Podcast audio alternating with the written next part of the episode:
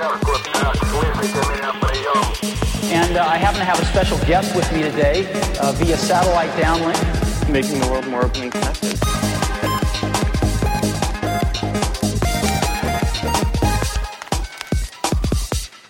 Welcome to the Today in Tech History podcast, where you learn about a few tech related events that occur today, October 29th, from history.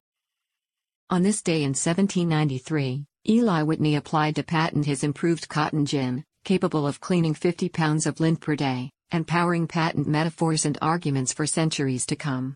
On this day in 1955, a pair of proud Seattle parents welcomed their new son into the world, having no idea he would become one of the most loved and hated men of all time.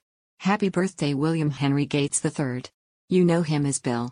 On this day in 1998, President Bill Clinton signed into law the Digital Millennium Copyright Act, making it illegal for you to use computers the way they were designed to be used, if big companies didn't want you to.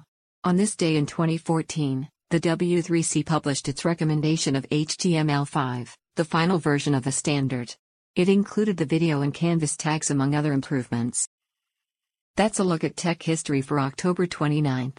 If you'd like some more, go take a look at the year in tech history, illustrated by Scott Johnson. You can find it at tommerrittbooks.com. Help support the show by reviewing us on iTunes or your favorite podcatcher. Thanks, and tune in tomorrow for an all new episode of Today in Tech History.